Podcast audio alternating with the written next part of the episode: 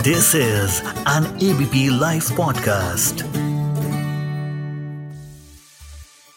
देश में बहुत ब्लैक मनी है, काला धन है।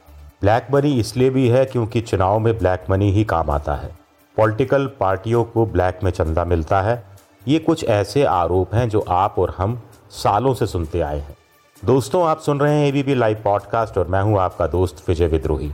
आज न्यूज़ इन डेप्थ में हम बात करेंगे इसी ब्लैक मनी की, चुनाव की, चुनावी चंदे को ब्लैक मनी से दूर करने की और चुनावी चंदे में पारदर्शिता लाने की। दोस्तों, आपको पता ही होगा, पहले हमारे देश में आप या मैं किसी भी पॉलिटिकल पार्टी को बीस हज़ार रुपए तक का चंदा बिना रसीद के दे सकते थे। यानी राजनीतिक दल आपसे बीस हज़ार रुपए कैश ले लेगा और आपको कोई रसीद भी नहीं देगा। रसीद नहीं देगा का मतलब ये है कि ये पैसा पार्टी की बुक्स में दर्शाया नहीं जाएगा। यानी किसने चंदा दिया? उसका पता ठिकाना क्या है, इसका कोई सबूत नहीं मिलेगा। कुछ साल पहले इसमें बदलाव किया गया। बदलाव इसलिए किया गया क्योंकि देखा गया कि सभी पॉलिटिकल पार्टियों को कुल चंदे का 90 परसेंट से ज़्यादा हिस्सा बीस हज़ार या उससे कम के रूप में मिल रहा है। यानी जिसका कोई हिसाब किताब नहीं था। ये बात हम नहीं कह रहे हैं। ये बात एडीआर यानी एसोसिएशन फॉर डेमोक्रेटिक रिफॉर्म ने बताई है। बहन मायावती की बहुजन समाज पार्टी को तो पूरा सौ फ़ीसद चंदा इसी रूप में आया था। पार्टी का कहना था कि उनके समर्थक गरीब दलित हैं, जो बीस हज़ार से ज़्यादा चंदा देने की हैसियत ही नहीं रखते हैं। दूसरे दलों ने भी ऐसा ही कुछ कहा। तो चार साल पहले चुनावी चंदे के नियम बदले गए। अब कहा गया कि बीस हज़ार की जगह दो हज़ार रुपए तक का चंदा ही बिना रसीद के लिया जाएगा। उससे ऊपर का चंदा जो देगा, उसका नाम, पता, पेशा सब बताना होगा। सबने सोचा कि अब कुछ पारदर्शिता आएगी, लेकिन ये क्या? सभी दलों ने कहा कि उन्हें तो 80 फ़ीसद से ज़्यादा चंदा दो हज़ार से नीचे का मिल रहा है। अब होता यह है कि मान लीजिए आप किसी राजनीतिक दल को पचास हज़ार रुपये का चंदा देना चाहते हैं, और ये भी नहीं चाहते कि आपका नाम सामने आए तो आप बीस बीस हज़ार रुपये दो बार में देंगे और दस हज़ार रुपये एक बार में। मान लीजिए कि पार्टी भी कहे कि वो पचास हज़ार रुपये की रसीद नहीं देना चाहती तो वो आपका पैसा इस तरह दिखा देगी। बीस बीस हज़ार रुपये दो बार में और दस हज़ार रुपये एक बार में।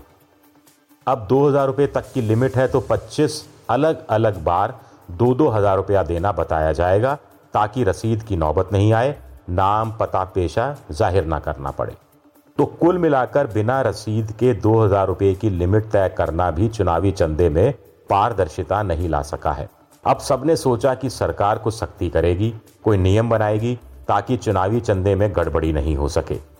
लेकिन ये क्या, सरकार ले आई इलेक्टोरल बॉन्ड ये इलेक्टोरल बॉन्ड क्या बला है? ये बताने से पहले आपको हम बता दें कि सिर्फ़ दो साल में बीजेपी को डेढ़ हज़ार करोड़ रुपए का चंदा सिर्फ़ इलेक्टोरल बॉन्ड के ज़रिए मिला है, जो कांग्रेस की तुलना में एक फ़ीसद ज़्यादा है। वहीं इलेक्टोरल बॉन्ड जिस पर सुप्रीम कोर्ट ने शुक्रवार को रोक लगाने से इनकार कर दिया, वही इलेक्टोरल बॉन्ड जिसे बीजेपी पारदर्शिता के नाम पर लाई थी। वही इलेक्टोरल बॉन्ड जो लोकसभा के चुनाव में तीन हज़ार करोड़ रुपए से ज़्यादा का खरीदा गया।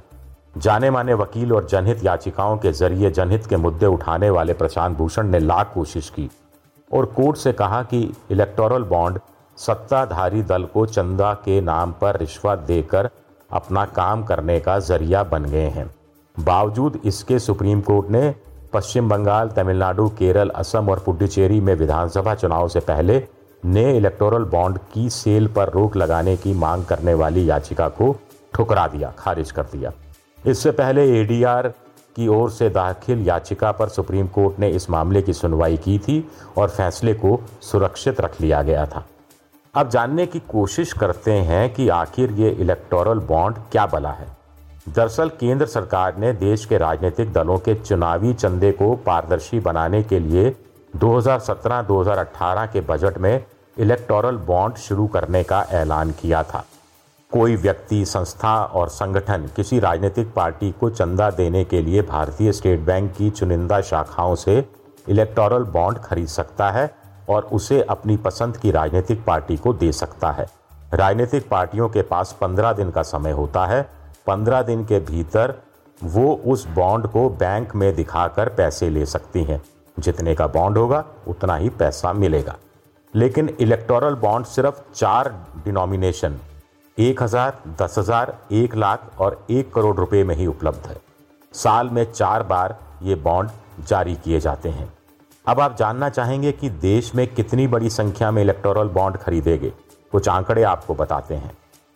ये आंकड़े एसबीआई यानी भारतीय स्टेट बैंक ने एक आरटीआई के जवाब में उपलब्ध कराए हैं। आरटीआई यानी राइट टू इंफॉर्मेशन मार्च 2018 में इसकी शुरुआत हुई थी और पहले फ़ेज़ में 222 करोड़ रुपए के इलेक्टोरल बॉन्ड खरीदे गए दूसरे फ़ेज़ यानी अप्रैल 2018 में लगभग 115 करोड़ के इलेक्टोरल बॉन्ड खरीदे गए तीसरे फ़ेज़ यानी मई 2018 में कर्नाटक के विधानसभा चुनाव से ठीक पहले 101 करोड़ से ज़्यादा के इलेक्टोरल बॉन्ड खरीदे गए चौथा फ़ेज़ यानी जुलाई 2018 में 32 करोड़ के इलेक्टोरल बॉन्ड खरीदे गए तब देश में कहीं चुनाव नहीं हो रहा था। पाँचवें और छठे फ़ेज़ में यानी अक्टूबर और नवंबर 2018 में मध्य प्रदेश, राजस्थान और छत्तीसगढ़ के चुनाव से ठीक पहले पाँच करोड़ रुपए के इलेक्टोरल बॉन्ड खरीदे गए सातवें और आठवें फ़ेज़ यानी जनवरी और मार्च 2019 में लोकसभा चुनाव से ठीक पहले 1700 करोड़ 1700 करोड़ रुपए के इलेक्टोरल बॉन्ड खरीदे गए नवें और दसवें फ़ेज़ यानी अप्रैल और मई 2019 में लोकसभा चुनाव के दौरान तीन हज़ार अठहत्तर करोड़ रुपए के इलेक्टोरल बॉन्ड खरीदे गए इसे मैं फिर दोहरा दूँ। नवें और दसवें फ़ेज़ यानी अप्रैल और मई 2019 में लोकसभा चुनाव के दौरान तीन हज़ार अठहत्तर करोड़ रुपए के इलेक्टोरल बॉन्ड खरीदे गए आशा है आप समझ गए होंगे या अभी भी कुछ कंफ्यूजन है। तो चलिए आपको समझाते हैं। लोकसभा चुनाव से पहले और लोकसभा चुनाव के दौरान खरीदे गए इलेक्टोरल बॉन्ड की रकम को हम जोड़ दें तो ये हो जाता है चार हज़ार सात सौ चौरानवे करोड़ रुपए से भी ज़्यादा करीब करीब पाँच हज़ार करोड़। जो शुरुआती चौदह फ़ेज़ में खरीदे गए सारे इलेक्टोरल बॉन्ड की रकम का चौहत्तर परसेंट बैठता है। चौदहवें फ़ेज़ यानी अक्टूबर 2020 तक कुल बानवे करोड़ रुपए से ज़्यादा के इलेक्ट्रल बॉन्ड खरीदे जा चुके थे। अब किसने खरीद कर किसे दिए? किसने खरीदे ये बात बाहर नहीं आ सकती, लेकिन किसे दिए ये बात सबको पता है। दरअसल सभी राजनीतिक पार्टियों को चुनाव आयोग को एनुअल ऑडिट रिपोर्ट देनी होती है, जिसमें पूरा हिसाब किताब चुनावी चंदे का देना होता है। हम आपको बताते हैं कि बीजेपी और कांग्रेस की चुनाव आयोग को दी गई सालाना रिपोर्ट क्या कहती है। ये रिपोर्ट 2017-18 और 2018-19 वित्तीय वर्ष की है। इसके मुताबिक 2017-18 में बीजेपी को 210 करोड़ रुपए का चंदा मिला तो वहीं कांग्रेस को 32 करोड़ रुपए का। यानी बीजेपी को कांग्रेस की तुलना में 84 परसेंट से भी ज़्यादा का चंदा मिला। 2018-19 में बीजेपी को करीब 1400 करोड़ रुपए का चंदा मिला। तो कांग्रेस को लगभग 500 करोड़ का, यानी 2018-19 में बीजेपी को कांग्रेस की तुलना में इलेक्टोरल बॉन्ड के ज़रिए 61 परसेंट से ज़्यादा की फंडिंग हुई। अंत में सवाल उठता है कि जब इलेक्टोरल बॉन्ड को लेकर इतने सारे सवाल उठ रहे हैं तो भी सुप्रीम कोर्ट अपने फैसले को रोक कर क्यों बैठा है? क्यों विधानसभा चुनाव से पहले बॉन्ड खरीदने पर रोक नहीं लगाई गई अब आप इस पर विचार कीजिए और अपने दोस्त विजय विद्रोही को इजाज़त दीजिए। अगले हफ़्ते मिलेंगे न्यूज़ इन डेप्थ में किसी नए विषय के साथ। तब तक आप सुनते रहिए ABP live podcast